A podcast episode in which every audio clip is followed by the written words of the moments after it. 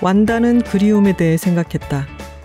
그립다는 것은 돌아가고 싶다는 것이고, 돌아가고 싶다는 것은 현재에 없다는 것이고, 현재에 없다는 것은 있어야 할 공간이 텅 비어 있다는 것이고, 텅 비어 있다는 것은 그 자리가 춥고 쓸쓸하다는 것이다. 그리운 것들이 많으면 그만큼 현재는 춥고 쓸쓸해질까? 그렇다면 누군가의 세상은 겨울뿐일 것이다. 언제나 춥고 쓸쓸하니까. 완다는 뱀파이어가 추위를 느끼지 못하는 것이 그 피부가 얼음처럼 차가운 것이 그리워할 대상이 많아서일지도 모른다고 생각했다.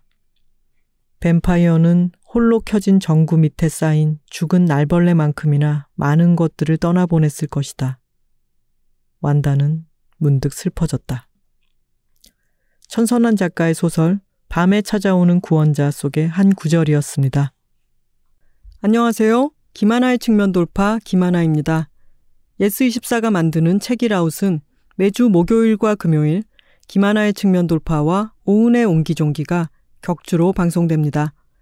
목요일에는 저자와 함께하는 인터뷰 코너, 금요일에는 시작은 책이었으나 끝은 어디로 갈지 모르는 삼천포 책방과 책임감을 갖고 어떤 책을 소개하는 어떤 책임이 격주로 방송됩니다. 책읽아웃에 소개된 도서와 저자 인터뷰는 웹진 채널 예스를 통해서도 보실 수 있으니 채널 예스에도 많은 관심 부탁드려요. 리뷰를 올리실 때는 해시태그 책읽아웃 잊지 말아 주시고요. 책읽아웃에 광고를 하고 싶은 출판사, 영화사, 음반사 분들은 채널 예스 공식 메일이죠. chyes at yes24.com으로 연락 주세요. Check it out, check it out, check it out, check it out, check it out, check it out, check it out, check. Check it out, check it out, check it out, check it out, check it out, check it out, check it out, check it out, check it out. 오늘 소개할 책은 비수도권 지역의 이야기를 주인공으로 아홉 권의 만화책을 만든 독립만화 전문 출판사 삐약삐약 출판사의 프로젝트 지역의 사생활 99입니다. 수도권 인구 2천만 시대 꿈과 학교, 직장을 찾아 우리는 수도권으로 모입니다. 작년에는 역사상 처음으로 수도권 인구가 비수도권을 추월했다고 합니다. 하지만 비수도권에도 여전히 사람이 살고 이야기들이 있습니다. 부산 광안리에서 만난 인어 이야기. 강아지를 구하러 떠나는 강원도 고성 알프스 스키장. 서울을 떠나 대구로 와서 살게 된 레즈비언 커플.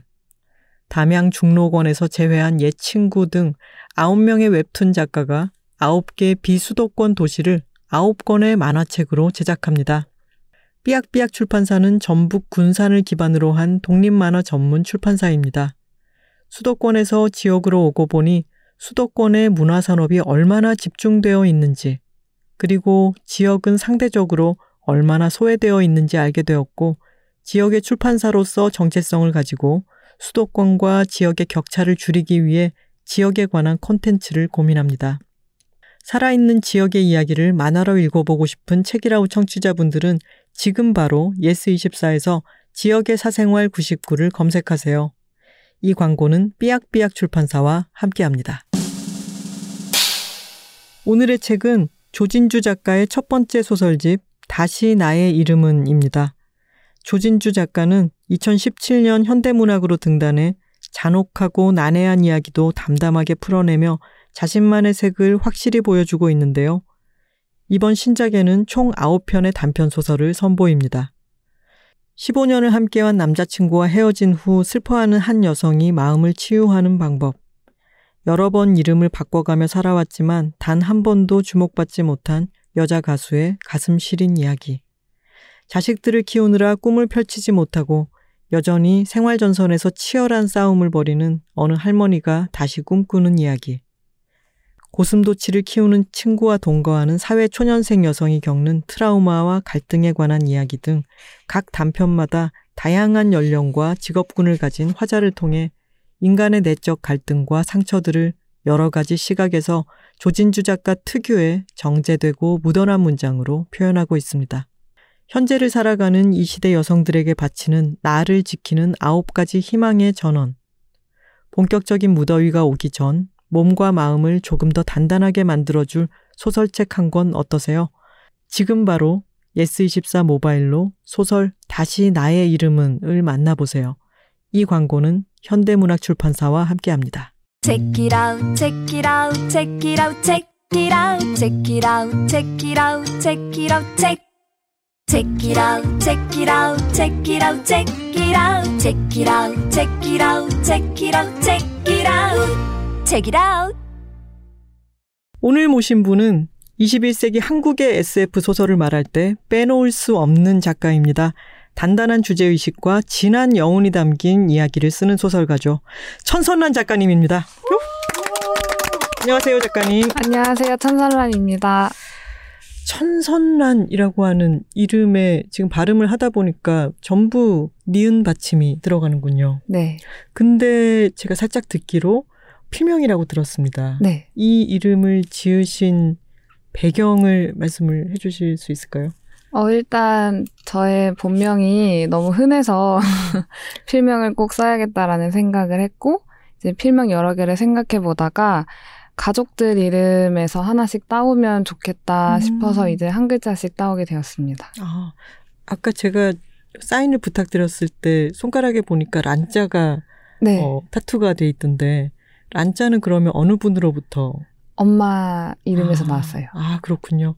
만족하시나요? 이름을 이합집산에서 딱 지어놓고 음, 나 내 필명 같다 이런 생각이 드시나요? 네, 일단 독자분들께서 이름이 굉장히 SF랑 잘 어울리다고 음. 해주셔가지고 만족하고 있습니다.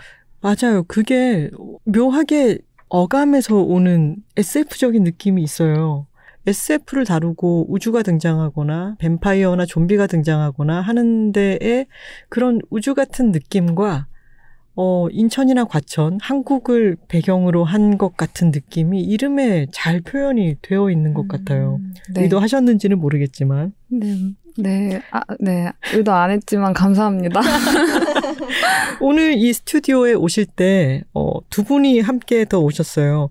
밤에 찾아오는 구원자가 안전가옥 오리지널 시리즈로 출간된 작품인데, 안전가옥은 신기하더라고요. 오늘 오신 두 분께서도 보통은, 어, 편집자나 마케터가 오시는데, PD님 두 분이 오셨습니다.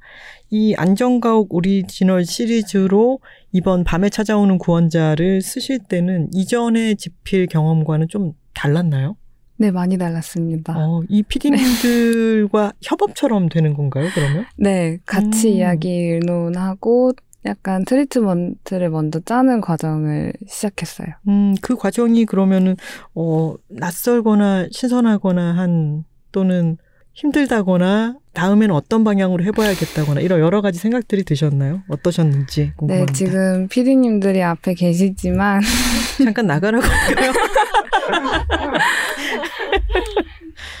처음에 뭔가 하나의 이야기를 여러 명이서 같이 붙어서 한다는 게, 어, 처음엔 조금 힘들었어요. 왜냐하면 내가 쓰고 싶고 내가 이렇게 써야 더 잘 써질 것 같은데, 피디님들이, 어, 이렇게 하면 좀 인물들의 뭐 성향이 안 나타난다거나, 이야기가 자기적으로 흘러가는 것 같아요. 라는 피드백을 이제 해주시는데, 그때 좀, 어디까지 수용을 하고 내가 음. 어디까지는 내 고집을 가지고 가야 될까라는 게 제일 힘들었고 근데 확실히 이렇게 이야기를 만들어가는 과정에서 많은 사람 그러니까 세 명의 생각이 들어가니까 제가 놓쳤던 부분들을 많이 찾게 되더라고요. 그래서 음.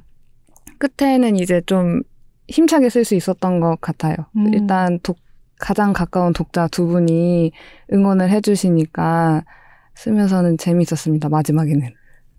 중간에 어, 나 힘들어요. 못 하겠어요. 라고 했을 때도 또 두 분이 응원을 해 주시기도 하고 이 뒤가 궁금하다. 이걸 꼭 완성시켜 달라. 이런 치열업 같은 게 있었군요. 네, 그리고 뭔가 셋이서 함께 침묵을 했던 시간들이 음. 그런 기억들이 많이 납니다. 아, 그 침묵을 했던 순간이 그러면은 언제쯤 찾아왔었나요? 생각나는 한 부분만 말씀을 해 주신다면. 제가 이 밤에 찾아오는 구원자가 크게 세 번을 다시 썼어요. 거의 처음부터. 어, 네. 근데 두 번째쯤 다시 쓸 때 커다란 회의실이었는데 정확히 기억은 안 나는데 어떤 이유 때문에 한 10분 정도의 침묵이 있었고 그 이제 10분 끝에 이 마지막 버전을 다시 쓰겠다고 말씀을 드렸었는데 음. 그때가 제일 많이 생각이 나요.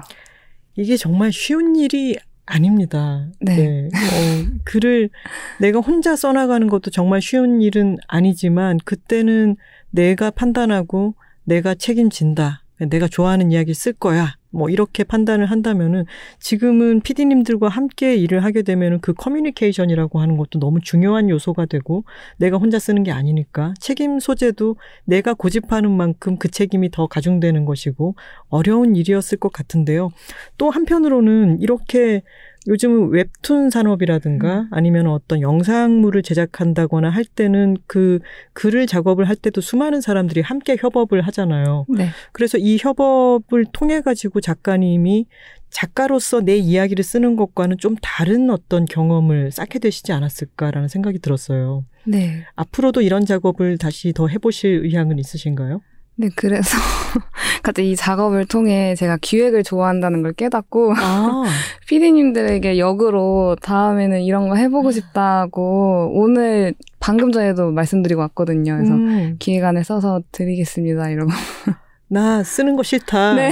쓰는 거 너무 노가다인 것 같다. 기획을 해서 던지겠다. 네. 내갈 길을 찾은 것 같다.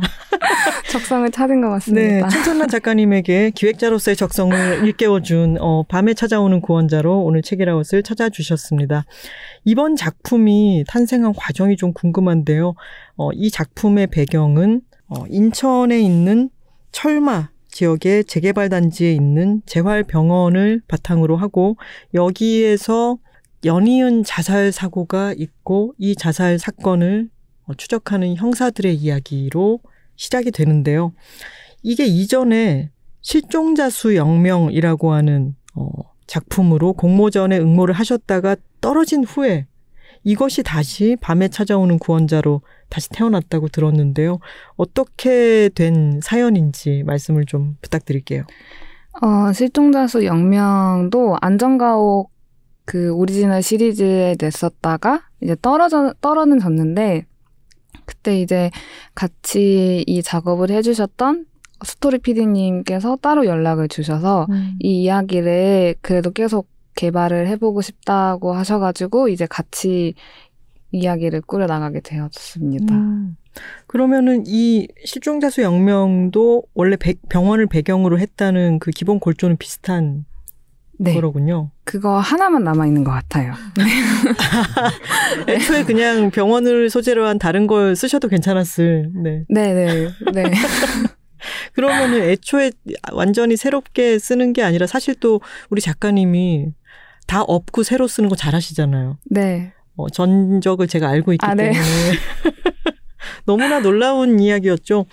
저는 앞에 또 두고 있는 어, 천 개의 파랑 책을 제가 오늘 가지고 왔는데 저는 만약에 천선란 작가님의 세계에 대해서 아직 모르고 계신 청취자님들이 계시다면은 천 개의 파랑으로 입문을 하는 게 정말 좋지 않을까. 왜냐하면 어, 어떤 학습이라든가 이 작가에 대한 뭔가를 알기도 전에 정말 쭉쭉 시원하게 읽히는 책이라서 그런데 너무 놀랍게도 이 책을 집필하신 기간이 그렇게 짧다면서요. 네, 한 3주 정도 썼습니다. 3주면은 이걸 그냥 쓰기만 하는 것만 해도 3주가 네네. 될 텐데 이게 이 한국 과학 문학상 장편 대상 수상작이잖아요. 근데 여기에 응모를 하시기 직전까지 아주 방대한 작품을 써 두셨다가 갑자기 엎고 네. 이거를 쓰시게 됐는데 이 얘기를 좀 들려주세요. 궁금해요. 어, 원래는 space opera처럼 좀, 아, 이게 진짜 짱인 SF다, 이런 그런 마음으로 한 작품을 쓰고 있다가 문득 앞에 부분 썼던 거를 이제 거의 다 완성을 해서 다시 읽는데 재미는 있었지만 작가가 뭘 얘기하고 싶은지도 모르겠고 제가 이 소설에 어떤 감정을 넣고 싶은지도 모르겠어서 음. 이건 안 되겠다라는 생각이 드는 거예요. 그래서 본인이 쓰셨지만 작가가 무슨 얘기를 하고 싶은지 네. 모르겠다. 네. 네. 약간 너무 방대한 거를 호기롭게 써나가다가 약간 길을 잃은 느낌이 네. 드셨나 봐요. 네, 약간 음. 멋부리는 느낌만 나서 아, 그래서 이제 아예 사실은 포기를 했어요. 딱 한 달 정도밖에 안 남았어서 포기를 하다가 그때 마침 그 정세랑 작가님이 어떤 유튜브 채널에 나오셔서 공모전에 응모를 할 때는 무조건 장편으로 해라. 음. 그래야 경쟁자 수가 적어진다. 이 얘기를 하셔가지고. 약간 일타 강사처럼 그렇게 말씀을 네. 해주셨네요. 네. 그래서 이제 그때 새벽에 침대에 누워서 그걸 듣고 있다가 안 되겠다. 뭐라도 써서 내야겠다라고 음. 하고 이제 청계파랑 그때부터 쓰기 시작했습니다. 아니 근데 지금 응모를 해야 될 시간은 얼마 남지 않았고 장편을 써야겠다라는 생각은 들었는데 어, 뒤집어 엎고 다시 시작해야겠어라고 하실 때는 또 놀라운 게 청개의 파랑 뒤에 작가의 말을 보면은 너무 바쁘게 살다 보니 신발 밑창이 떨어졌다라는 네. 이야기가 있었어요. 그러면 글만 쓰고 있는 게 아니라 내가 생계를 위한 다른 일도 하고 있고 너무 바쁘고 마감 기일은 정해져 있고 마음이 너무 조급할 텐데 그 이것을 쓰실 때는 어떤 힘이 나셨어요? 이 이야기를 쓰실 때? 어, 그 이야기 자체보다는 사실 제가 그 해 7월에 무너진 달이라는 네. 소설이 투고를 해서 한 권이 나왔는데 이 황국광문학상 자체가 그 응모할 수 있는 자격 조건에 책을 낸 지 2년 미만인 사람만 응모를 할 수 있다고 하, 적혀 있어서 음. 사실상 그 해가 마지막이었어요. 제가 이걸 낼 수 있는. 음. 그래서 아 마지막이니까 어떻게든 내야겠다라는 마음 생각밖에 없었어요. 음.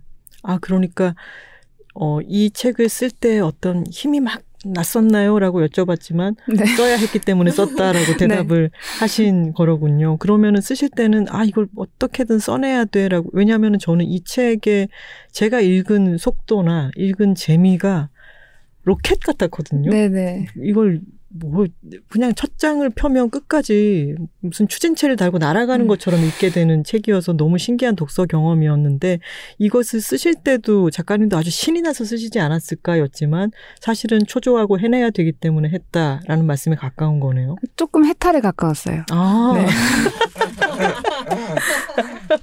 산은 산이요, 네. 물은 물이다, 장편은 장편으로다 이러면서 쓰신 거로군요. 아 너무나 놀랍습니다. 이 책에 비해서는 어, 실종자 수 영명이라고 하는 원래 골조가 있던 책을 고쳐가는 과정은 또 아주 다른 경험이었을 것 같아요. 왜 건축을 하는 분들도 골조를 남기고 리모델링을 하는 게 아예 밀어버리고 새로 짓는 것보다 더 음. 어렵다라고들 이야기를 하니까 이전에 가지고 있던 이야기 구조가 새로운 이야기를 쓸 때도 계속해서 영향을 미치고 그것을 어떤 걸 남기고 어떤 것을 새로 만들 것인지를 판단을 더 해야 되는 과정이었겠어요. 네. 다른 작업이었겠네요. 네네. 병원은 병원을 소재로 한다, 병원을 배경으로 한다라고 하는 것은 실종, 실종자 수 영명에서 어, 흐트리지 않은 철거하지 않은 부분인데 그렇다면은 병원을 배경으로 글을 쓰고 싶다고 생각하신 이유는 뭐였을까요? 어, 저희 어머니가 음. 병원에서 거의 8년 넘게 지내시고 8년 계시는데 넘게요. 네. 음. 그때부터 이제 대학병원이랑 큰 재활병원, 그 다음에 이제 그런 곳들은 장기 입원이 좀 불가능하다 보니까 그 이후에는 좀 작은 재활병원을 계속 돌아다니시다가 이제 지금 이 배경이 된 재활병원에서 거의 한 4년 내지 5년 정도를 지내시고 계시거든요. 근데 그렇게 장기 입원이 가능한 요양병원 기능을 하는 재활병원들은 어머니뿐만 아니라 입원하시는 분들이 다 장기로 입원을 해 계셔서 거의 가족 같은 느낌이 나요. 아, 다른 환자들과 함께 네, 막 이렇게 겉절이도 묻히시고 병원에서 막 그, 마을 같네요. 네, 고구마도 네. 엄청 많이 쌓아면서 나눠 드시고 음. 하는데 거기서 오래 있다 보니까 남들은 잘 경험하지 못했던 다른 세상을 살고 있는 느낌이 나요. 거기만 음. 가면 음. 세상이랑 다 완벽하게 차단된 곳이라서 그래서 아 이런 배경으로 소설을 한번 써봐야겠다. 그리고 또 재밌었던 건 그 간병인 분들이 많으시다 보니까 파벌 싸움도 많고 어, 그 안이 정말 진짜 어떤 지역 사회 같은 느낌이네요. 네, 실세가 계세요. 그래서 네. 그분이 이제 목소리를 내시면 간호사 선생님들도 말을 들어야만 하는 그런 것들도 있어갖고 음, 재밌었어요. 와. 그리고 음, 지금 작가님이 93년생이신데 어머니께서 8년 넘게 병원에 계시다고 한다면은 어 작가님이 아주 20대 초반 어릴 네. 때부터 어머니의 병원 생활과 함께 작가님의 병원 생활도 시작이 된 것인데 이것이 음 8년이 된다고 하면 이제 일상으로 어 뭐랄까 익숙해지는 어떤 시간이 지난 것이겠지만 처음에는 아주 힘드셨을 것 같아요. 네, 처음에는 곧 끝나겠지라는 생각이 있었어요. 음. 내년에는 집에 가서 같이 살 수 있겠지라는 생각이 있었다가 이것은 임시적인 상황이야. 네. 근데 이제 그게 아니고 이게 우리 일상이야라는 걸 받아들이는 기간이 좀 힘들었던 것 같아요. 음, 일상이야라고 받아들이게 된 것은 한 어, 어느 정도 지나고 나서였을까요? 한 3년 차쯤이었는데 음. 그때까지도 이제 저희 어머니의 어떤 뇌출혈로 인한 치매 증상이 완화되지 않았고 음.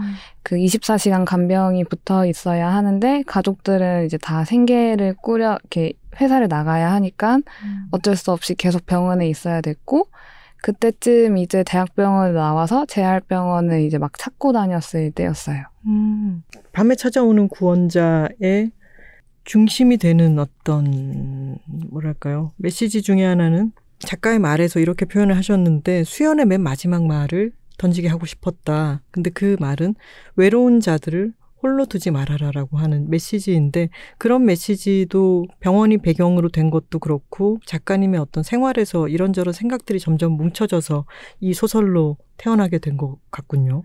네. 음, 특히나 이 재활병원에 대한 묘사라든가, 어, 또, 난주가 있는, 난주가 어떤, 어, 사람들에게 주사를 놔주러 다니는 곳이라든가, 아니면은 이 책 안에서, 어, 완다와 릴리가 등장하는 프랑스를 배경으로 한 곳들이 나오는데, 저는 이 작가님이 묘사하시는 배경 장면들이 무슨 영상물이나 음, 웹툰처럼 너무 독특한 공간인데 눈에 보이는 것 같은 거예요. 그래서 아, 정말 이 작가님이 어떤 공간을 떠올리고 구체화하는 데는 어떤 것들이 또 영향을 미쳤을까 이런 게 되게 궁금했어요. 어, 저는 9호학번인데 네. 네, 작가님이 이제 93년생이시니까 네. 성년이 되기까지 어떤 나를 쌓아온 어떤 문화적인 취향들이나 내가 섭취해온 것들이 거의 딱 다른 아, 거죠. 네네. 그렇기 때문에 더더욱 신기하고 재밌는 생각이 들었는데 그래서 여쭤보고 싶어요. 작가님이 지금의 천선란이 되기까지 어, 작가님에게 영향을 미친 것은 당연히 무척이나 많을 텐데, 그 중에서도 특히 좋아하는 문화 콘텐츠들의 장르를, 뭐, 이를테면 나는 뭐 게임을 좋아한다, 웹툰을 좋아한다, 그 중에서도 어떤 장르물을 음. 좋아한다, 이렇게 꼽아주실 수 있을까요? 저는 일단 일본 소년 만화, 음. 종이책 만화를 네. 너무 좋아했어서 지금도 많이 챙겨 읽거든요. 네. 그래서 그 만화의 영향이 제일 컸고 그 중에서도 이건 만화책은 아니지만 디지몬 어드벤처를 디지몬 어드벤처라고 애니메이션이 아, 디지몬 있어요. 네. 어드벤처? 네, 네. 그거를 중학교 가서도 계속 봤거든요, 애니메이션을. 그런 거 아니면 이제 SF 영화들이 좀 많이 세계를 만들어준 것 같아요. 어렸을 때부터 그러면은 만화와 영화를 열심히 보는 아이였나요? 네. 음, 그리고 제가 또 간간히 듣기로는 뭔가를 쓰는 것도 옛날부터 좋아하셨다고. 그 제일 처음으로 어떤 소설적인 쓰기를 하셨을 때는 언제쯤이었어요? 저 초등학교 5학년 때 그 반마다 다음 카페가 있었어요. 반 아, 다음 밤마다 카페. 다음 카페가 있었어요. 네. 또 그래서- 옛날 사람은 깜짝 놀라는 거죠. 뭐, 그래서- 뭐요? 다음 카페가 있었다고요? 그 카페를 만들어놨는데 거기에 이제 친구들 이름으로 소설을 어, 썼었어요. 그때. 친구들 이름으로요. 네. 친구들이 실명으로 등장을 하는 거네요. 네. 그때 이미 약간 좋아했어요. 포스트 모더니즘. 네. 실제 인물과 또 이 픽션과 픽션이 아닌 현실 세계를 넘나드는 그런 네. 어, 네. 것을 구성하셨군요. 혹시 그것은 장르는 어떤 거였나요? 그때는 인터넷 소설이었어요. 음. 한참 유- 유행했을 기현이 소설 같은. 아, 네. 근데 그 반응이 이 독자층의 반응 같은 게 꽤나 괜찮았어요. 네, 제가 친구들을 많이 죽여가지고 애들이 애들이 맨날 죽이냐 그래서 어, 너무 궁금하다. 그러면은 초등학교 5학년 때 친구들이 실명으로 등장하는 소설을 쓴, 썼는데 애들을 하나씩 죽여요. 네. 죽는 방법도 어떤 잔악한 부, 부분이 있었나요? 어떤 그때 무시무시하고 좀 이런. 유행했던 막 암이라든지 음. 교통사고처럼 이렇게 네. 인터넷 소설에 좀 잘 등장했던 질병들을 많이 이용했습니다. 아, 그 당시에 트렌디했던 네, 어떤 네. 죽음의 요소 같은 네. 것을 잘 사용하여서 네. 어, 반 친구들을 죽이면서 네. 아주 인기를 끌었던 그런 때가 있었군요. 근데 그때도 그러면은 글로 된 책보다는 영상물들을 많이 읽었고 그것을 내가 표현을 해낼 때는 어 글로 쓰는 게 나한테 더 맞는 tool이라고 생각해서 내가 글을 많이 읽으니까 다시 글을 쓴다가 아니라 내가 흡수한 영상이나 어떤 그런 장면들 같은 것을 글로 한번 써봐야겠다 이런 식의 프로세스였을까요? 사실은 만화 작가가 꿈이었어요 한때는 아, 네. 그래서 만화를 너무 그리고 싶었는데 어쩌다 보니 이제 만화 그림 쪽으로는 가지 않게 됐고 그 다음에는 영화 감독이 되고 싶었다가 영화 감독도 쉽지 않더라고요. 음. 근데 워낙 쓰는 걸 좋아하기도 했고 이래서 아 그러면 소설을 좀 제대로 써보자라는 마음이 먼저 들었고 그 다음에는 만화 장면처럼 떠오르는 내 안의 이야기들을 잘 풀어나가는 연습을 해야겠다라고 하게 되면서 소설을 쓸 때 그런 쪽으로 좀 더 연습을 많이 했었어요. 이번 작품은 어 제가 아까 재활병원을 배경으로 연쇄 자살 사건 근데 그저 자살이 아니라 의, 의심적인 어떤 부분이 있었고 여기에 투입된 형사들의 이야기라고 했지만 가장 큰 요소를 빼놓았죠. 네. 이 책의 맨 첫 문장은 뱀파이어야 네. 그 다음에는 이 미친 여자의 말을 듣게 된 경위를 따지려면 아침으로 거슬러 올라가야 했다라고 이어지는데 이 책은 뱀파이어물이고 장르물이라고 할 수 있죠. 네. 이 책을 뱀파이어물로 써야겠다라고 생각하고 쓰신 건가요? 아니면은 이 여러 이런저런 요소들이 어떤 특정한 분위기의 공간, 뭐 여러 가지 거기에 떠오르는 인물들을 생각하다 보니까 자연스럽게 뱀파이어가 합류하게 된 것인가요? 어, 이 공모전을 낼 때까지는 그때도 일단 뱀파이어를 써야겠다라는 마음이 좀 먼저였어요. 음, 이번에는 뱀파이어를 한번 쓸 때가 됐다. 이런 네. 느낌? 네. 손이 약간 근질근질하게 네. 낚시꾼들이 여기다 뭘 하나 던지면 되겠다처럼 네. 그런 느낌이 좀 왔던 거군요. 네. 그럼 좀 궁금한 게 있어요. 뱀파이어 물을 쓰면은 작가님은 뭐 어떤 피를 이제 빨고 밤에 밤 특유의 아름다움 같은 것도 있고 어떤 서늘한 온도 같은 것도 있고 그런 걸 쓸 때 아 이제 좀 오랜만에 밤이 나오고 피가 나오고 하는 걸 쓰니까 또 재밌구만 이런 생각이 드시나요?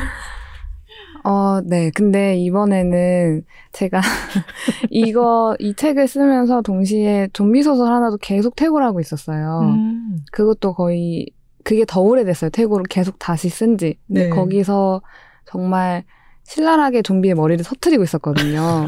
그래서 이- 손맛처럼. 네. 네. 그래서 밤에 찾아오는 구원자를 쓸 때에는 약간 좀 아름다운 느낌이 났어요. 음, 다른 데서 이제 터뜨리고 싶은 거는 그쪽 욕구를 다 해소하고 네. 있기 때문에 이거는 좀 아름다운 소설로 정리를 할 수 있었다. 네. 어, 근데 퇴고를 하고 계신 것도 많이 있네요.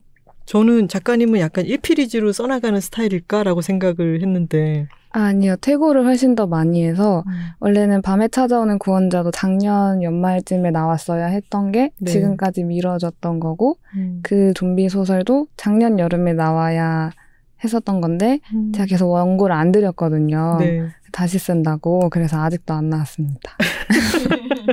그리고 이 책도 쓰던 중간에도 이제 침묵이 찾아오는 때들이 많이 네. 있었고 서로 간의 커뮤니케이션이 단절되는 그런 때들이 있었지만 그런 위기를 뚫고 책이 잘 나왔군요. 아까 말씀드린 것처럼 이 책에는 잊기 힘든 어떤 공간들, 장면들이 많이 있는데 이 밤에 찾아오는 구원자를 구상하실 때 몇몇 장면, 아, 내가 이 장면은 꼭 써야겠다. 여기를 꼭 배경으로 하고 싶어. 이런 데들이 있었나요? 병원 말고? 프랑스 장면들이 좀 다 그랬는데, 제가 프랑스 여행을 갔다가 제일 충격을 받았던 게, 밤 9시, 10시가 돼도 하늘이 맑아, 밝았고, 음. 분홍색이더라고요. 음. 그 장면 하나와 그 몽쉘미셸이라는 곳에 이제 근교로 여행을 갔는데 음. 분명히 밤이었는데 그 근처가 섬이어서 다 뻘이었다가 밤이 되면 물이 차는 곳이었어요. 오. 근데 저 수평선 너머에 붉은색 뭔가가 떠오르고 있길래 음.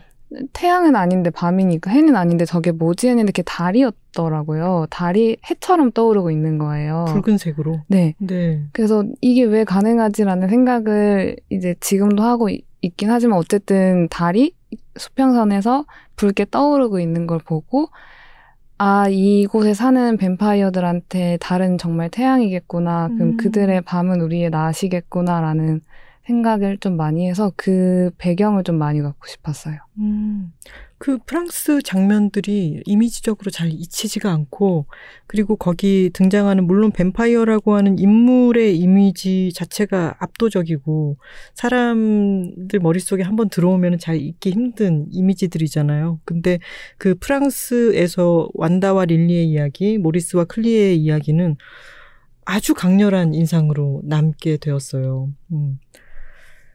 그리고 아까 병원에 대한 이야기, 어머니에 대한 이야기도 했습니다만, 음, 작가님이 쓰신 어떤 물질의 사랑이라고 하는 단편집 안에 보면은 사막으로라고 하는 단편이 있잖아요. 근데 사막으로는 따로 또 책으로 묶여서 나오기도 했죠. 근데 그 책이 자전적인 이야기라고 하셨어요. 거기에 보면은, 어, 그 소설 안에 주인공의 엄마가 어, 뇌출혈로 인해 가지고 병원에 있게 되고 그리고 멀리서 중동에서 일하고 있던 아빠가 어, 날아서 이제 한국으로 다시 돌아오는 장면이 있는데 그 부분이 실제로 작가님의 아버지가 멀리서 건축 네. 네, 업에 관련한 일을 하셨었고 그런 장면이 인생에 있었던 거로군요. 네. 음, 그러면은 전 그게 좀 궁금했는데 그 16시간에 대한 이야기가 있는데 그것이 실제로 아버지가 그런 시간을 보내셨던 건가요? 아, 그 비행기. 네. 네, 저희 아버지가 어머니가 쓰러지셔서 수술실에 들어갔고 의사 선생님이 아마도 살 가망 가능성이 없다라고 하신 거를 전화를 받고 급하게 이렇게 회사에 돌아가야 된다고 얘기를 하고 돌아가는데 그 시간 동안 와이파이가 안 터지니까 그렇게 오셨어요 아버지가 그래서 음.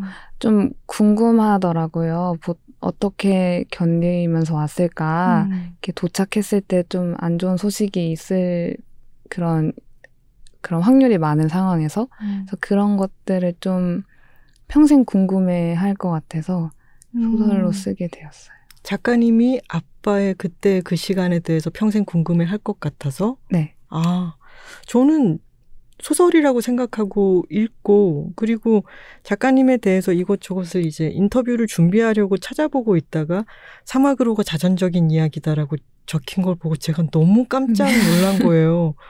왜냐하면은 멀리서 어 이제 첫 처음으로 어 사랑에 빠진 사람과 결혼해서 가정을 일, 이뤘는데 멀리 떨어진 곳에서 일을 하고 있다가 그 사람이 어, 죽음의 위기에 있다라는 연락을 받고 돌아오는 그 16시간 동안의 비행기 안에서의 마음이라고 하는 게 작가님이 실제로 아빠가 어땠을까를 생각하면서 쓰셨다고 생각하니까 와, 너, 너무 진하게 그 음, 네. 감정에 대한 거 그리고 그리고 너무 진짜 이야기처럼 뭐랄까요? 강력하게 다가온 거예요. 그래서 아, 작가님의 삶에서 이것을 써 나가는 것은 음, 중요한 작업이었을까요?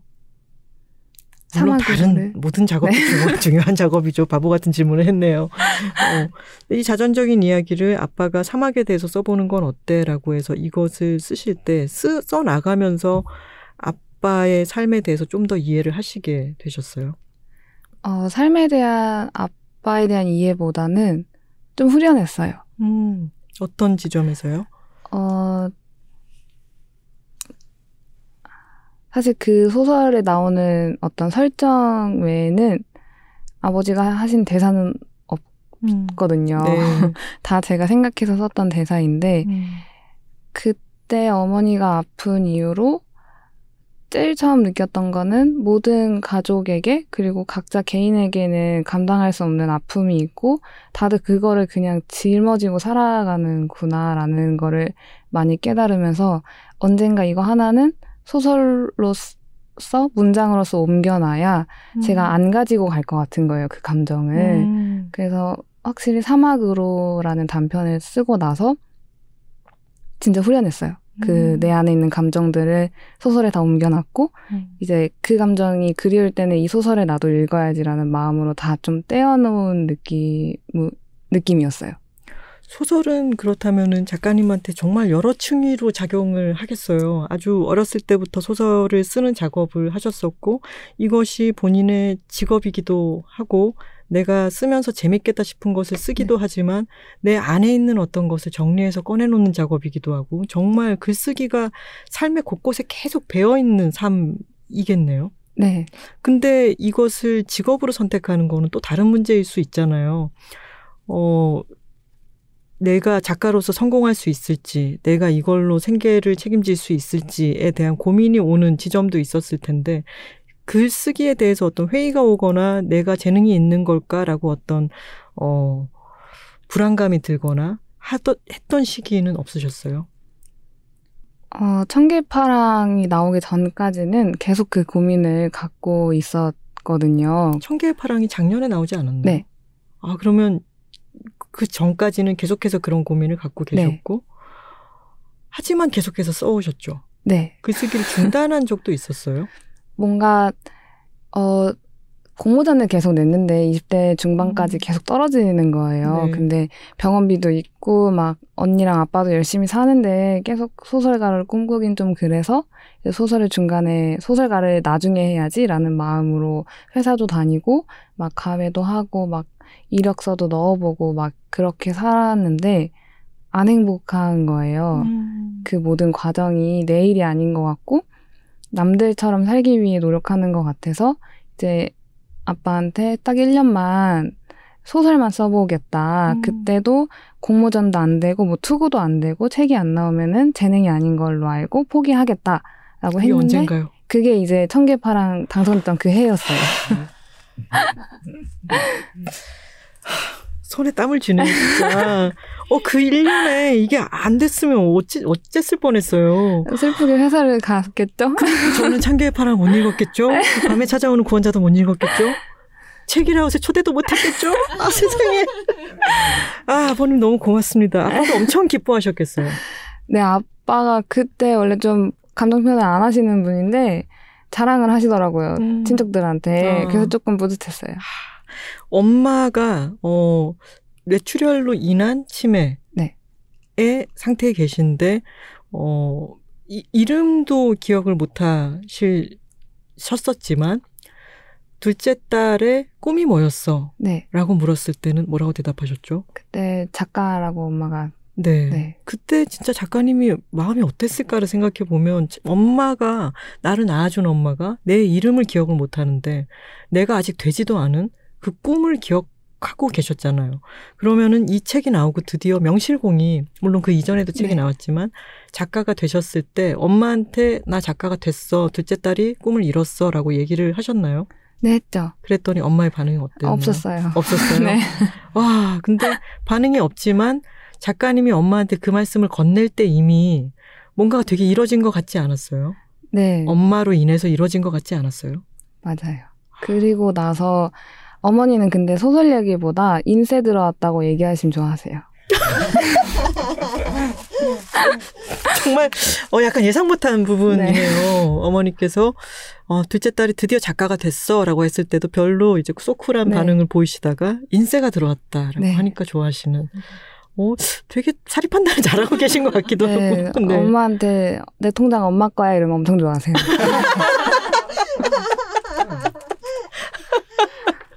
아, 그러시군요. 몇 겹으로 잊을 수 없는 이야기였습니다. 자, 이쯤에서 뜬금없이 스피드 퀴즈 들어가겠습니다. 길게 생각하지 마시고 바로바로 대답해 주시면 됩니다. 안개 낀 나를 좋아한다. Yes or no.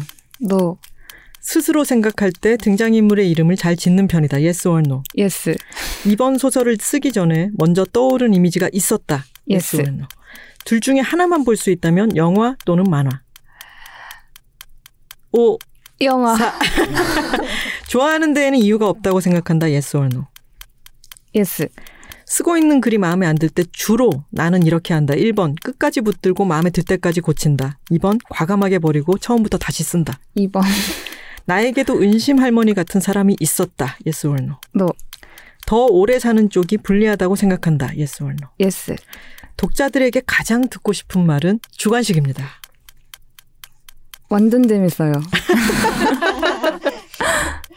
이 말이 하, 정말 최고 좋죠. 네, 근데 이제 저도 어 책을 썼을 때 반응이 스마트폰 내려놓고 봤어요가 음. 제일 좋은 칭찬이라고 생각하는데 물론 작가들마다 추구하는 바가 다르게 있겠지만 지금은 우리 스스로가 글의 위상과 스마트폰이 보여주는 여러 다른 미디어의 위상과 이게 지금은 어, 다 섞여 있는 시대를 살고 있잖아요. 그러니까 일단은 어느 분이 이것을 읽어 주실 때 뭔가를 참으면서 읽는 게 아니라 네. 고행하듯 읽는 게 아니라 진짜 재밌어서 읽었다라는 게 정말 큰 칭찬일 것 같아요. 그런 칭찬 많이 들으시죠? 빠져들어서 읽었다, 손에서 놓지 못했다 이런 쬐끔 들었어요. 쬐끔이요? 쬐끔이라고요? 아 지금 책이 나온 지가 책들이 이 천선란 작가님이 초등학교 5학년 때부터 쓰고 계시다 보니까 글은 많이 쓰셨지만 네. 사람들이 읽을 출판된 글로 나온 것은 지금 마지막에 마지막이 아니죠 최근에 정말 우후죽순으로 우후죽순이 뭐가 막 자라는 걸 표현, 표현하는 것이 아니라 진짜 무성하게 자라는 거를 표현을 하잖아요.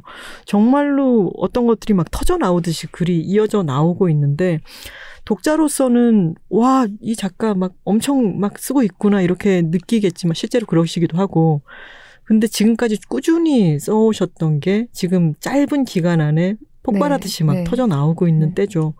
신나시겠어요. 네, 재밌어요. 예전에는 내가 글을 써도 이게 손에 잡히는 물성으로 뭔가 오지는 않았는데 책이 이제 쫙 쌓여가고 있겠네요. 그렇죠. 네. 근데 글을 글을 쓰고 책으로 묶여 나오는 과정을 이렇게 보고 내가 손에 책을 잡아 보니까 그게 더 동력이 되나요? 어, 근데 사실 저는 책이 출간을 하면 그 책을 좀 잘 안 펴보더라고요. 음, 있는 글을 쓰다 보니까 네. 쓰는 동안에 확 몰입을 했다가 음, 편집자님 손에 넘어가서 편집을 하는 순간 저는 이제 그 세계랑 이별을 하고 음, 또 다른 세계를 만나는 중이라 음. 그러니까 뭔가 책이 나오면은 딱히 펼쳐보지는 않는 것 같아요. 약간 기념품 네. 수비니어. 네. 인 거군요. 어느 나라 여행 가가지고 이제 뭐 기념품이 네. 있긴 한데 기념품을 보고 감상해 줬기보다는 나는 다른 여행을 또 꿈꾸게 네, 되는 네. 그런 그러면 작가님은 지금 아 이것도 써봐야겠다 저것도 언젠가는 써봐야지라고 하는 어떤 이야기 보따리 같은 게 많이 있나요? 네, 엄청 많아요. 엄청 많아요. 네. 그거를 좀 기록을 해놓기도 하세요. 어, 네. 음. 보통 다 적어놓거나 아니면 아까 말씀드렸던 것처럼 피디님들한테 이런 거 해보고 싶다라고 말씀드린다거나 이렇게. 기획자로 일을 하시면 정말 생산성 장난 아닐 것 같은데요. 네. 그래서. 안전가옥에 공채를 모집한다고 해갖고 네. 넣으려고 준비 중이었다가 그 경력이 안 되더라고요. 아, 이것은 우리에게 득일까요, 실일까요? 작가님 지금 머릿속에 있는 막 수많은 것들, 계속해서 다음 여행지를 생각하는 것처럼 떠오르는 것들을 착착 우리가 완성된 영상물이건 뭔가로 막 보게 되는 게 더 즐거운 일일까요? 아니면 작가님이 써 나간 글로 읽는 독자들이 더 즐거운 일일까요? 되게 헷갈리는 일이네요. 근데 만약에 기획자로만 일을 하신다 그러면은 손이 근지러워서 괜찮으시겠어요? 아무 쓰겠죠 아무래도 네. 쓰긴 쓸 것 같아요. 만약에 기획자로 활발하게 활동을 하신다 하더라도 몇 년 정도 일을 하고 나면은 아 내가 문장을 하나 하나 내 뜻대로 쓰고 싶다 이런 네. 게 또 찾아올 것 같은 맞아요. 어, 생각은 듭니다. 더 오래 사는 쪽이 불리하다고 생각한다. yes라고 하셨습니다. 이것은 지금 아직 책을 안 읽은 분들로서는 무슨 말인가 싶으실 수 있으니까 약간의 설명을 부탁드릴게요. 자꾸 가족 얘기로 귀결되기는 하는데 저희 어머니가 치매 걸리시고 나서 의사 선생님조차도 신기하다고 말할 정도로 보통 치매의 종류가 과거 기억으로 회귀하는 것 하나 혹은 과거 기억을 다 잃, 잃어버려서 현재부터 기억을 쌓는 것 중에 하나인데 저희 어머니가 둘 다 안 되세요. 그래서 아, 기억이 5분을 안 가시고 음. 어제 뭐 먹었는지 점심에 뭐 먹었는지도 잘 모르시고 그 순간순간만 사시거든요. 음. 그런 엄마 옆에서 제가 하는 게 제가 가지고 있는 기억을 엄마한테 돌려주는 거였어요. 엄마 우리 음. 어렸을 때 뭐 이런 거 했고 작년에 이런 거 했어라는 얘기를 하다 보니까 결국에는 기억을 많이 가지고 있는 쪽이 더 슬픈 거구나. 근데 음.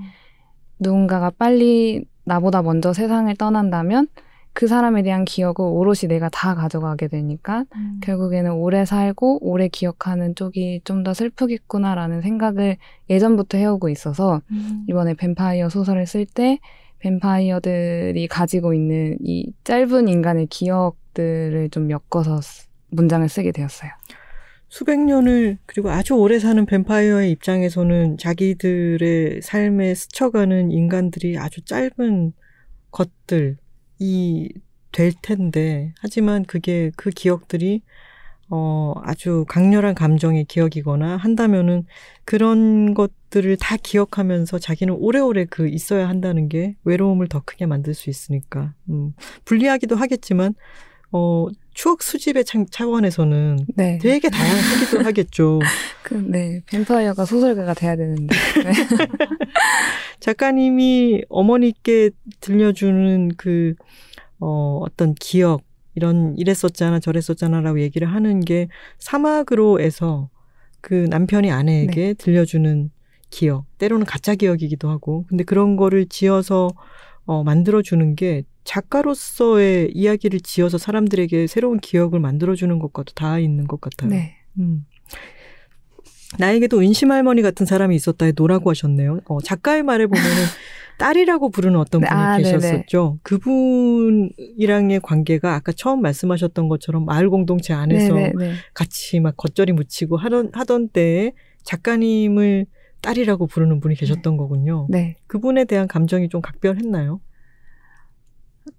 어, 그냥 반가웠고 언제나 음. 그분이 퇴원하셨거든요. 이제 네. 가족들이랑 같이 살기 위해서 그때 좀 약간 섭섭했던 정도. 음, 네. 음. 그러니까 지금 밤에 찾아오는 구원자에서는 수연에게 은심 할머니는 정말 가족이고 네. 애틋한 존재이지만 그런 사람이 있지는 않았다. 네.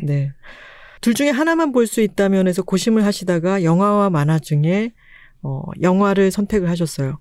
만약에 영화, 만화, 독서가 있다면은 순서를 매겨본다면, 순위를 매겨본다면 어떻게 될까요? 저는 영화, 만화, 독서요. 영화, 만화, 독서.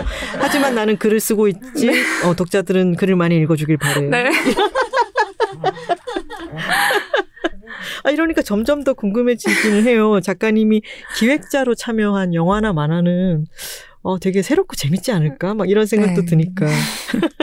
나는 글을 쓰지, 쓰지만, 아니, 글을 덜 읽지만 너희는 글을 많이 읽어라. 네. 네, 알겠습니다. 어, 이번 소설을 쓰기 전에 먼저 떠오른 이미지가 있었다. 아까 공간 이미지에 대해서는 이야기를 많이 했는데 어떤 소설을 쓸 때 이 천개의 파랑 같은 경우에는 어, 기수가 누워서 파란 하늘을 보는 이미지를 먼저 떠올리셨다고 했는데 그런 어떤 중요한 모티브가 되는 장면이 있었을까요? 그 마지막 부분이요. 음, 가 다시 찾아오는 그 장면을 계속 생각하고 썼습니다. 음. 근데 아주 구체적으로 나오지는 않고 약간 미루어 짐작하게 처리를 하시지 않았나요? 네. 그러셨던 이유는 있어요. 아주 강렬한 이미지로 만, 만들 수도 있었을 것 같은데 맨 처음에 떠오른 이미지기도 했고 그랬는데 왜 그렇게 원래 초, 처음 썼던 초고에는 그 부분을 길게 썼었다가 퇴고하면서 제가 줄여갔는데, 어, 너무 로맨틱한 느낌이었어요. 음, 그래서 그냥 이건 독자들이 too romantic이다. 예, 상상할 수 있게 좀 줄여야겠다. 음, 그들이 어디를 갔고 그 후에 어떤 대화를 나눴는지는 내가 쓸 필요가 없겠다. 이렇게 마음을 먹고 줄였습니다. 너무 읽고 싶어요. 그 부분 너무 읽고 싶네요, 진짜. 왜냐면은 저는 어 천개의 파랑을 읽고 그리고 다른 단편들을 읽을 때도 저는 작가님의 그 로맨틱함이 저는 과하다고 생각 안 하고 음. 아주 멋지다고 생각을 하거든요. 이 청개의 파랑 같은 경우에는 시작해서 이제 기수가 말해서 떨어지는 장면으로 시작하는데 저는 거기서 이미 로맨틱해. 이러고 심쿵 이러고 막 들어가는데 이 사람들이 생각하는 뭐 로맨스, 로맨틱 이런 이런 것들이 꼭 무슨 애정 관계에 뭐가 절체절명의 감정이 막 서로 맞부딪히고 이런 게 아니라 저는 작가님이 갖고 있는 로맨틱함이라고 하는 것은 그냥 먹고 사는 문제가 아니라 인간이 어떤 다른 가치를 위해서 몸을 던지거나 좀 더 다른 무언가가 있다고 믿는 그 마음, 그게, 그걸 아주 크게 생각하시는 것 같다라는 생각이 들고 저는 그렇기 때문에 그 부분이 너무 좋거든요. 그러면 작가님은 인간은 무엇을 위해 살까에 대해서 어, 어떻게 생각을 하시나요? 또는 이런, 이런 게 결국은 사람을 살아가게 하는 게 아닐까? 또는 어떤 더 큰 가치가 있다면 그것은 무엇일까? 이런 생각을 많이 하시나요? 어, 종종 하는 편이기는 한데요. 뭔가 무엇을 위해서 산다라는 느낌은 아니고, 저는 가족과 반드시 태어나잖아요. 사람들은 누군가와 함께 있었다가 한 몸이었다가 태어난 이후에 음. 꾸준히 나는 혼자라는 거를 배워가는 것 같아요. 느껴가고 그때 좀 외로움도 많이 느끼고 혼자인 거에 대해 익숙해지면서 사는 게 인간인 것 같고 그래서 뭔가 결국에 내가 나를 가장 잘 챙기는 것도 나고 나를 가장 사랑할 수 있는 것도 나여야만 하는 음, 걸 좀 생각하고 있습니다. 음. 인간들은 태어나서 결국은 다 단독자들이다. 근데 그 단독자로서 살아가는 나 스스로를 책임지고 음, 그 외로움을 견디며 살아가는 삶에 대해서 생각을 많이 하시는. 네. 하지만 어 청개의 파랑 같은 경우에는 이 휴머노이드가 등장을 하잖아요. 너무 이름도 귀여운 브로콜리에서 온 네. 콜리라고 하는 어, 휴머노이드가 등장을 하는데 이 휴머노이드가 아주 역설적이게도 너무 인간적인 거죠.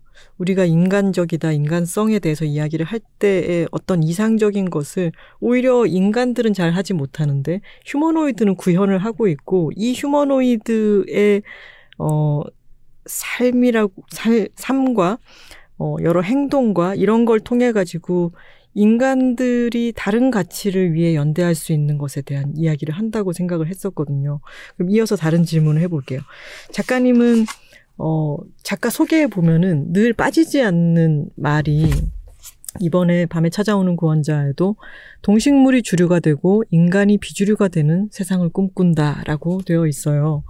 근데 저, 저 세대나 저 이전 세대의 경우에는 환경 문제라든가 어떤 동물권에 대한 이야기, 인간이 너무 지구를 함부로 쓰고 있다는 것에 대한 생각 자체가 그렇게 많지가 않고 자각이 별로 없었는데, 어, 저는 어떤 더 어린 세대의 경우에는 그런 것이 더 단단하게 차곡차곡 쌓여 있다는 느낌을 받고는 해요. 그러면 작가님은 나의 작가 속에 이렇게 쓰겠다 또는 그런 생각을 점점 더 강하게 하게 된 어떤 계기 같은 게 있었을까요? 되게 좀 멋있게 써놓기는 했지만 사실 그냥 저도 관심이 계속 쓰시는 거군요. 맞아요. 많이 질문하시더라고요. 그래서 어 환경 문제에 대해서는 어렸을 때부터 관심이 많았는데 제가 고래를 진짜 좋아했어요. 고래랑 돌고래들을. 근데 어쩌다 한번 기사에서 고등학교 때 그 고래들이 집단 자살을 했다라는 뉴스 기사를 봤고 최근에도 수족관에 있던 고래가 일부러 수면 위로 올라오지 않아서 죽었다라는 얘기를 할 때 그 전까지는 어쩐지 지구가 인간을 위해 존재하는 것 같고 인간이 제일 월등하고 다른 동물들은 뭐 어쩔 수 없이 뭔가 양육강식에 의해 이렇게 같이 사는 것 뿐이다라는 생각을 어렸을 때 아무렇지 않게 했던 것들이 그 기사를 보면서 좀 바뀌었어요. 음. 우리는 어쩌면 다른 동물들이 외침을 다 막고 있는 건 아닐까? 다 외치고 있는데 우리가 무시하고 있는 건 아닐까? 근데 그들이 정말 살아남기 위해서 죽음을 택하는 순간이 온다면 이 지구에 정말 인간만 남는다면 그건 아름답지 않을 거고 우리도 살아갈 수 없을, 없는 지구가 되잖아요. 그래서 그때부터 조금씩 환경 문제에 대해 관심도 많이 갖고 해볼 수 있는 것들은 좀 하고 있는 취지이고 책 속에 이렇게 써놨던 거는 그렇게 해서라도 뭔가 환경 문제에 대해 한 번만 한 번 더 얘기를 하면은 강연 고등학교 애들 강연 갈 때도 되게 많이 애들이 물어보거든요 그 의미를 음. 그때쯤에 한 번 더 이런 얘기를 할 수 있게 돼서 음. 좀 네 그래서 그런 의미로 많이 쓰고 있습니다. 음. 다시 스피드 퀴즈로 돌아가서 스스로 생각할 때 등장인물의 이름을 잘 짓는 편이다에 yes라고 하셨습니다. 이름을 잘 지시는 것 같아요. 잘 지으십니다.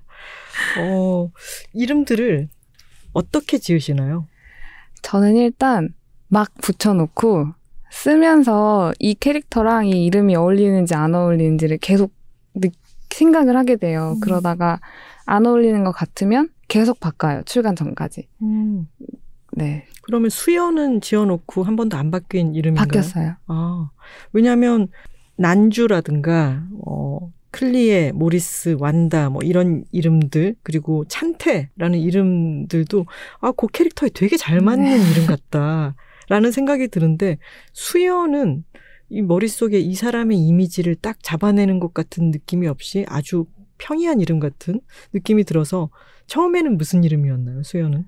원래는 수빈이라는 네. 수빈이었는데 왜 수연으로 더 좀 더 보편적인 이름으로 바꾸셨나요? 그 밤에 찾아오는 구원자에서 안 바뀐 캐릭터가 완다랑 릴리밖에 없어요. 다 아. 성별이 바뀌었어요. 아 성별이 바뀌었어요. 네. 원래는 네. 주인공도 남자였고 음. 그 간호사도 남자였고 그 간호사도 이제 간호사의 역할이 아닌 걸로 남자였고 다 이렇게 있었다가 아 뭔가 안 어울리는 것 같아서 이제 음. 도중에 성별을 바꾸겠습니다라고 이제 포고를 드리고 성별 다 바꾸게 되면서 이름들도 다 바뀌었습니다. 아 그렇군요. 네. 지금 저는 남자인 난주와 남자인 수연을 상상을 할 수가 없는데. 아 그렇군요. 진짜 소설가가 소설을 써 나가면서 성별을 바꾸는 것도 큰 결정이잖아요. 근데 그런 결정을 내림으로 인해 가지고 참 뉘앙스나 전체적인 어떤 분위기 같은 게 확 바뀌는 것 같아요. 음, 너무 신기하네요. 그런, 어, 대체 소설을 네. 어, 생각을 해보면은 참 재밌네요. 어, 스피드 퀴즈 첫 번째 질문은 이거였습니다. 안개 낀 날을 좋아한다에 no라고 하셨어요. 그래서 이 밤에 찾아오는 구원자에서 그 으스스한 날이 안개 낀 날인 거군요. 네. 안개 낀 날의 느낌이 좀 약간 그 날씨의 영향 같은 거를 많이 받는 편이신가요? 어, 원래는 없었다가 근래 좀 많이 받고 있습니다. 어떤 날을 좋아하시나요, 그러면? 저 미세먼지 없는 날이요. 어, 매주, 매우 프랙티컬한 대답을 해주셨네요. 어, 미세먼지 없이 쾌청하고 네. 안개 없는 날을 네. 좋아하신다. 그러면 안개 낀 날에 어, 밖을 바라보면서 또는 작가님은 어떨 때 생각이 좀 더 몽글몽글 피어나는 것 같으세요? 왜냐하면 작가님의 삶을 제가 유추하건대는 어, 이런 표현이 있었어요. 바쁘지만 무기력한 날들이 많았다라고 쓰신 작가의 말도 보았는데 아주 바쁘게 사실 것 같아요. 신발 밑창이 떨어질 정도로. 근데 그러면 멍 때리고 있을 시간이 그렇게 풍족하게 있는 것은 아니잖아요. 그러면은 어떨 때 특히 아 이런저런 이야기 써보면 재밌겠다라는 생각을 잘 하시게 되는지 그런 환경이 어떤 때인지. 저, 제, 저희, 제가 인천에 사는데 지금 작업실이 연남동에 있어요. 멀지 않나요, 그러면? 네. 그래서 네. 일부러 출퇴근할 때 광역버스를 타거든요. 아, 저는 버스 탈 때 모든 걸 다 생각해요. 역시 경기도민은 버스에서 모든 걸 해결한다고 네, 그런 하지만- 말들을 네, 하는데 맞아요. 아, 약간 남양주 쪽으로 가시면 더 많은 생각을 하실 수 있지 않을까 강동 이쪽 가끔 버스 타고 여수 가고, 아 생각을 하기 위해서 네, 가끔 일부러 비행기 안 타요. 네. 아래까지 아 그렇군요. 근데 저 조금 뭔지 알겠는 게 저는 남미 여행을 갔던 적이 있는데 네. 그큰 대륙을 다닐 때 보통은 거- 지점 지점들을 비행기로 많이 있는데 저는 비행기는 딱 한 번만 타고 음, 다 육로로 다녔거든요. 근데 땅을 훑고 지나가는 그 느낌이 지점으로 뿅 음, 도착하는 네. 거랑 다르게 뭔가 생각을 많이 피워 올리는 게 있는 것 같아요. 그죠? 네. 어, 이렇게 육로 여행에 어, 동감을 하면서 작가의 말에 이런 말을 쓰신 부분도 있었습니다. 침대에 누워 내가 왜 소설을 쓰는지 고민하는 날이 잦았다. 그 덕분에 희미해졌던 것을 도로 선명하게 새길 수 있었다라고 쓰셨어요. 그렇다면 나는 왜 소설을 쓰는지에 대한 답을 찾으신 걸까요? 네. 저는 네. 소설을 안 쓸 수가 없어서 쓰고 있습니다, 지금은. 음, 만약에 소설을 누군가가 못 쓰게 한다면, 어, 너는 이제 기획을 해라. 라고 하면서 소설은 금지야. 라고 하게 된다면은 어떨까요? 그 이제 혼자 이불 속에 숨어서 다이어리에 쓰고 있을 것 같아요. 근데, 어, 소설을 쓰는 게 구상을 하고 처음, 아, 이거 될 것 같아. 라고 쓰기 시작한다 하더라도 이런 정도 두께의 장편을 쓰는 것은 육체적으로도 힘든 일이잖아요. 그리고 내가 머릿속에 갖고 있는 것은 훨씬 더 나은 무언가였는데 네.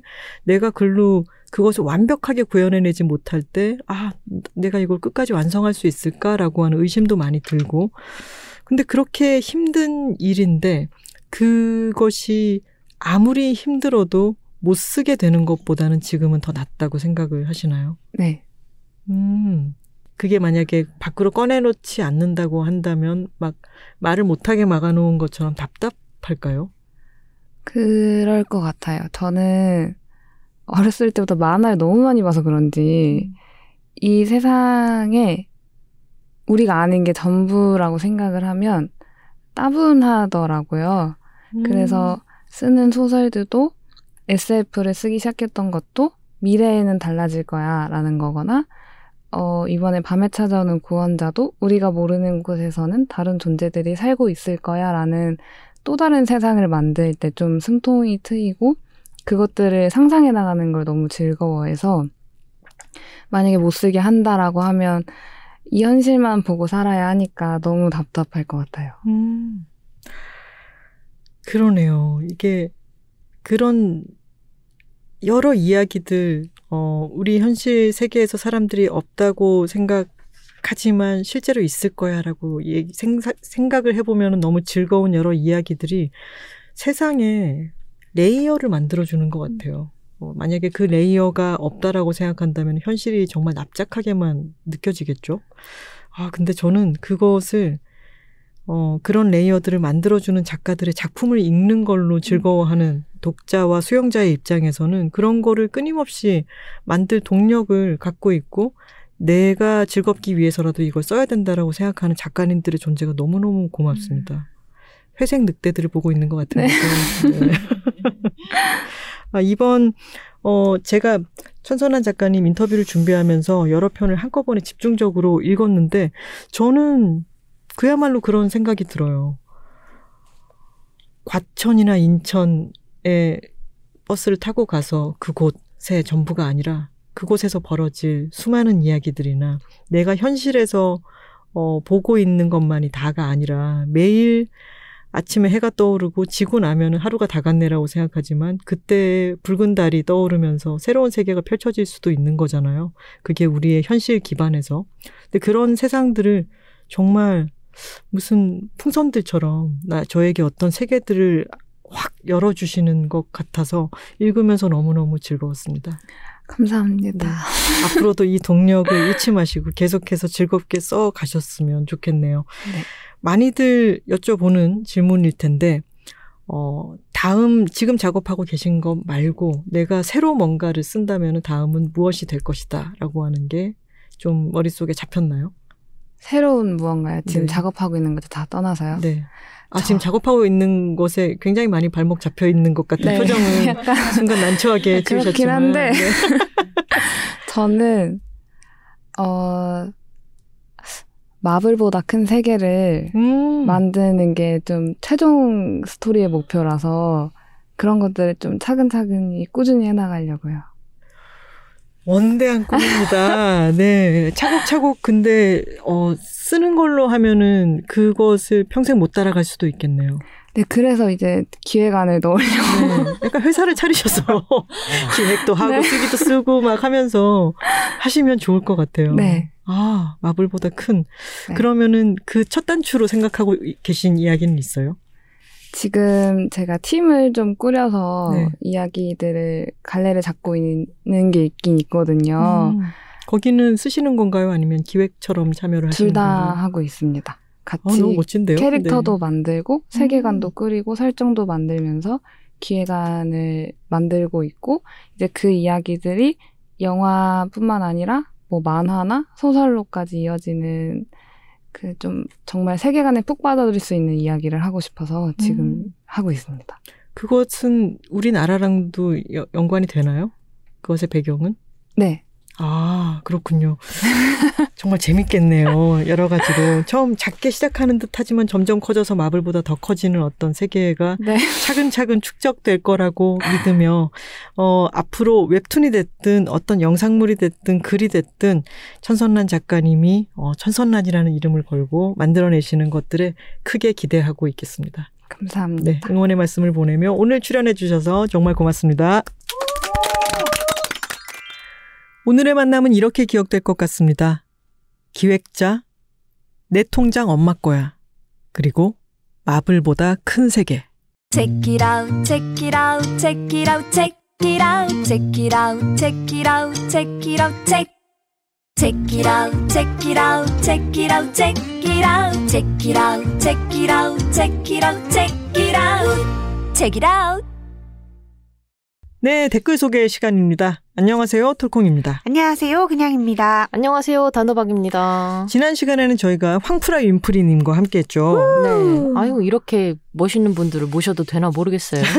그래서 또 한 번의 레전드를 썼다. 반응이 아주 좋았고 그리고 지난번 삼천포 책방도 너무 연이어서 재미었, 재밌었다며 제가 주변에서 얘기를 정말 많이 들었어요. 아 정말요? 근데 왜 댓글은 많이 안 남기셨지? 요즘 여러분 댓글 좀 많이 어디다 남겨주세요. 거예요, 네, 제가 열심히 찾아 헤매는데. 저희가 모르는 곳에서 이렇게 각자 모여서 하고 계실 수도 있어요. 네. 아 그런가요? 윈프리님 편은 아주 댓글이 넘쳐났었습니다. 넘쳐났습니다. 자, 읽어볼까요? 네, 굉장히 많은데요. J A M I E N Y 단호박님의 제보에 따르면 재민이님인 것 같아요. 네. 이번 에피소드 인스타에서 예고 보고 기대하고 있었는데 올라왔네요. 두 분이 쓴 책만큼 재미있는 에피소드네요. 화이팅 하셨고요. 화이팅! 우아님께서는 두 분 너무 멋져요. 삶을 참 알차고 보람있게 재미나게 사시는 것 같아 진심 부럽습니다. 하셨습니다. 박조이 보라님께서는 책 예약 판매로 구입했습니다. 너무 좋아요. 해주셨고요. 넝구짱님께서는 책이라웃 황프라 윈프리 작가님 편 들으며 말한다. 농사는 잘 될 것이다. 내가 그렇게 만들 거니까. 파이 책장님께서는 믿고 듣는 책이라웃, 믿고 읽는 황선우 작가님 너무 좋아요. 선대투 감사합니다. 하고 하트까지 남겨주셨습니다. 어우, 그냥님 어. 아주 숨을 이거 방금 라디오 그 협찬 마지막 방송 같았어요. 협찬 좀 넣어주세요. 잘 읽을 수 있습니다. 넝구장님은 농사를 지으시나 봐요. 어, 그러신가 봐요. 음. 이 말이 어디든 이제 적용 가능한 거죠. 그렇죠. 어, 뭐든 농사도 그렇고 뭐든지 간에 잘될 음. 것이다. 내가 그렇게 만들 거니까. 그렇죠. 우리 이 말이 어디에서 나왔죠? 장혜영 국회의원의 그렇죠. 말씀에서 나왔죠. 차별금지법 우리가 되게 한번 만들었으면 좋겠어요. 맞아요. 이번에 네. 청원이 10만이 넘었더라고요. 네. 되도록 만들어 봅시다. 잘 될 것이다. 어, 제정될 것이다. 네. 내가 그렇게 만들 거니까. 오케이. 네. 네, 민유인님께서 책이라웃 황선우 작가님 편 들으면서 출근했는데 역시나 참 즐거웠다. 늘 그렇지만 두 분의 관계가 굉장히 부러워진다. 어떻게 잘 될 줄 알았냐는 물음에 제가 그렇게 만들 거니까요 하는 대답 너무 멋있어서 내 모토로 삼아야겠다. 내가 그렇게 할 거니까. 내가 해낼 거야. 박력 터져. 야, 정말 힘이 솟아나는 그런 말이 아닐 수 없습니다. 네. 국지성 홍우님께서 저는 오히려 연재 당시에는 인터뷰를 안 봤어요. 물론 캡처로 드문드문 올라오는 걸 보면서 늘 마음에는 담아두었지만요. 그래서 이번에 나온 책이 너무 반가웠습니다. 아마 제 취향이 괄호 열고 저도 20대 중후반이라 그런지 묵직한 책으로 자리를 깔고 앉아서 읽는 게 더 좋은 쪽에 가까워서 그런 걸지도 모르겠어요. 분명히 책으로 읽는 경험은 핸드폰으로 읽는 것과 다를 거라 예상해 봅니다. 책 내주셔서 감사합니다, 작가님. 그리고 글로 쓰는 인터뷰에 한 번 더 기회가 있다는 말이 너무너무 멋졌습니다. 글은 second chance로군요 해주셨습니다. 그렇군요. 네, 양고희님의 댓글입니다. 어제 언니들이자 장군님들이 나오신 책이라웃 듣고 바로 구매했습니다. 어쩌면 나도 이런 책을 꿈꿨을지도 모르겠다는 생각을 했네요. 질문 노트는 뭘까 싶어 같이 구매했는데 질문이 있고 그 질문에 대한 답을 적을 수 있도록 빈칸 있는 노트입니다. 라고 알림을 남겨주셨습니다. 자연스럽게 이렇게 네. 사은품 소개 네, 알림장입니다. 근데 이 언니들이자 장군님들 장군님이라는 표현을 제가 요새 많이 쓰고 있는데 네. 쓰면 쓸수록 힘이 나고 너무 좋은 표현인 것 같아요. 음. 여러분들도 삶에서 장군님들을 많이 많이 발견하고 응원을 해주셨으면 좋겠습니다. 네. 저는 요즘 가즈아를 많이 쓰고 있어요. 가즈아. 네, 네. 집에서. 테이블도 저희- 고양이들한테? 네. 아, 엄마 이제 일하러 가야 돼. 가자! 이러면서 힘내고. 테이블도 저희 원탁 같은 걸로 바꿀까 봐요. 약간 도원결이 이런 걸로. 좋네요. 장군, 단장군 읽어보시게. 이슈리 씻기 전에 다 읽어 보이겠습니다. 네, 고양이 발바닥님께서 아 책이라웃 유유유유 황선우 작가님과 김하나 작가님의 케미는 역시 오늘 단순 노동할 게 있어 책이라웃 들으면서 해야지 했다가 일 한 개도 못하고 집중해서 들었다. 아이 죄송합니다. 멋진 언니들 대화 듣는데 일이 손에 잡히냐고요 유유유. 장사 체질 아닌데 장사하는 사람들 단톡방에 한 분이 서조일 알아요? 라고 물었을 때 들었어요. 지금 듣고 있어요. 라고 대답하는 우리들도 좋다. 다들 장사 체질은 아니지만 언니들 이야기 듣고 자극받아서 장사 잘했으면 좋겠다. 오늘은 언니라고 맘껏 불러야지. 멋언니 최고! 남겨주셨습니다. 이거 근데 너무 웃기지 않아요? 단톡방 이름이 장사 체질 아닌데 장사하는 사람. 맞아요. 나는 이 솔직함에 너무 반해 불었어. 저 얼마나, 얼마나 이런 사람들이 많겠어요. 그럼요. 이거 완전 일 못하는 사람 유니온 같은 거잖아요. 그리고 뜬금없이 앞뒤 다 떼고 서조일 알아요? 라고 했을 때 들었어요? 라고 나오는 게 너무 재밌어요. 이 장사 체질 아닌데 장사하는 분들 잘 되실 겁니다. 잘 됐으면 좋겠네요. 아, 그럼요. 네, 잘 되게 만드실 거니까요. 네, 그럼요. 맞아요. 와일드 블루님께서 멋있으면 다 언니 요즘 재미있게 읽고 있는 책. 좋아서 한 번에 훅 다 읽을 수 없고 인터뷰 하나씩 아껴가며 읽고 있다. 인터뷰 너무 매력있고 질문 하나하나 소중하다. 나에게도 너에게도 물어보고 싶은 질문들이 가득하다. 지금 책이라고 팟캐스트도 듣고 있다. 판타지 안에서는 놀라운 여성 영웅들을 많이 만나는데 현실로 돌아왔을 때 나의 현실은 너무 많은 문제에 직면해 있고 힘이 하나도 없는 것 같고 작은 나 자신으로 돌아오는 독자들을 떠올렸다고 해요. 현실 속에서 나와의 접점이 있는 멋진 여자들에게서 힘을 얻고 싶다. 그런 인터뷰를 해주십사라는 기획 의도로 시작된 인터뷰라니 요즘 내가 힘 빠지는 지점이 거기가 아닐까 싶었는데 나만 느끼는 감정은 아니었나 보다. 뭘 해도 힘이 안 나는 요즘 책에 빠져들 때는 그나마 조금 숨이 쉬어진다. 책 덮고 나면 또 작은 나만 보여서 좀 슬픔 하셨습니다. 아, 와일드블루님 슬퍼하지 마세요. 우리가 다 사실 나로선 작잖아요. 그쵸. 근데 또 모이면 우리 멋언니가 되니까. 음, 그리고- 저희 뭐 다 작아요. 맞아요. 키도 작고. 하지만 이어서 우리는 제일 크다 단호박이가. 합체하면 삼천포. 예. 그리고 우리 또 다 그 장군님, 단장군님, 톨장군님 이렇게 서로 울- 이렇게 치열업 해가면서 네. 더 단단한 우리가 되어가는 거죠. 맞아요. 셋이 함께하면. 합치하면 한 5m 된다. 아이고 잘 됐다. 다행이다. 웃는데 눈물이 나. 자, 눈물 닦고 함께하면 다 멋언니들이 됩니다. 그렇겠죠? 음. 와일드블루님 힘내시고요. 네, 저희도 다- 저희는 다음 시간에도 힘이 되는 이야기로 돌아오겠습니다. 매주 목요일과 금요일 알람 맞춰주세요. Check it out, check it out, check it out, check it out, check it out, check it out, check it out, check. Check it out, check it out, check it out, check it out, check it out, check it out, check it out, check it out, check it out.